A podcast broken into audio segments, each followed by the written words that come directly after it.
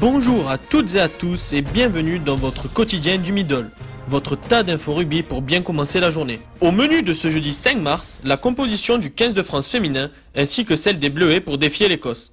La date du report du match entre Soyo Angoulême et Nevers est dévoilée. Les sanctions après les bagarres du match entre Tarbes et Lannemezan sont actées. Et pour finir, Ashton qui trouve déjà un nouveau club. Le staff tricolore a annoncé le 15 de départ qui débutera le match contre l'Écosse samedi à 20h45. Quelques surprises sont à noter, comme le fait que Jessie Trémoulière et Pauline Bourdon commenceront le match en tant que remplaçantes. Kael Hermé est quant à elle maintenue en tant que capitaine. Nos féminines espéreront sûrement réaliser le même match que celui produit face aux Galloises avec un score final de 50-0. Le groupe des Bleuets, qui se rendra en Écosse vendredi à 21h pour le compte de la quatrième journée du tournoi, est dévoilé. Une large rotation a été effectuée dans le 15 de départ par rapport à celui qui s'est incliné au Pays de Galles 14-11.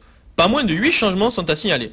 Comme le demi de mêlée Nolan Le Garec qui retrouve une place de titulaire ou Jordan Joseph qui reprend le capitana.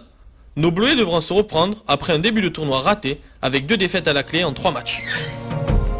Alors que le match opposant Soyons-Angoulême à Nevers devait se tenir dimanche dernier à Chanzy, les organisateurs ont décidé de le reporter. En cause des panneaux publicitaires qui menaçaient de s'effondrer sur le terrain, dû aux rafales de vent qui ont sévi le week-end dernier en Charente-Maritime. Les hautes instances de la LNR ont pris la décision de le faire jouer le vendredi 20 mars à 20h45. Il se situe donc durant les 15 jours de trêve initialement prévus. Le 15 février dernier, de violentes bagarres ont émaillé la rencontre opposant Tarbes et Lannemezan. Les sanctions concernant les deux équipes ont été dévoilées par la FFR. Tout d'abord, les deux clubs écopent de 2500 euros d'amende. Mais ce sont les entraîneurs qui ont été lourdement sanctionnés, puisqu'ils ont pris part également à la pugilat. Le coach de Lannemezan, Christophe Schneider, écope de 8 semaines de suspension, tandis que son homologue tarbé, Yannick Vignette, prend pas moins de 13 matchs de suspension.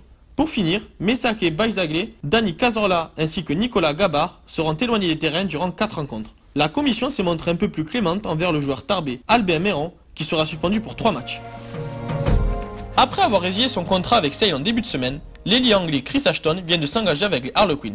Le joueur va retrouver plusieurs coéquipiers anglais comme Danny Kerr ou Mike Brown. L'international anglais, anciennement à Toulon, arrive dans son nouveau club avec effet immédiat. Il pourra ainsi aider les Queens à accrocher une place qualificative pour les phases finales. Merci à toutes et à tous d'avoir écouté cette quotidienne et on se retrouve dès demain pour de nouvelles infos rugby.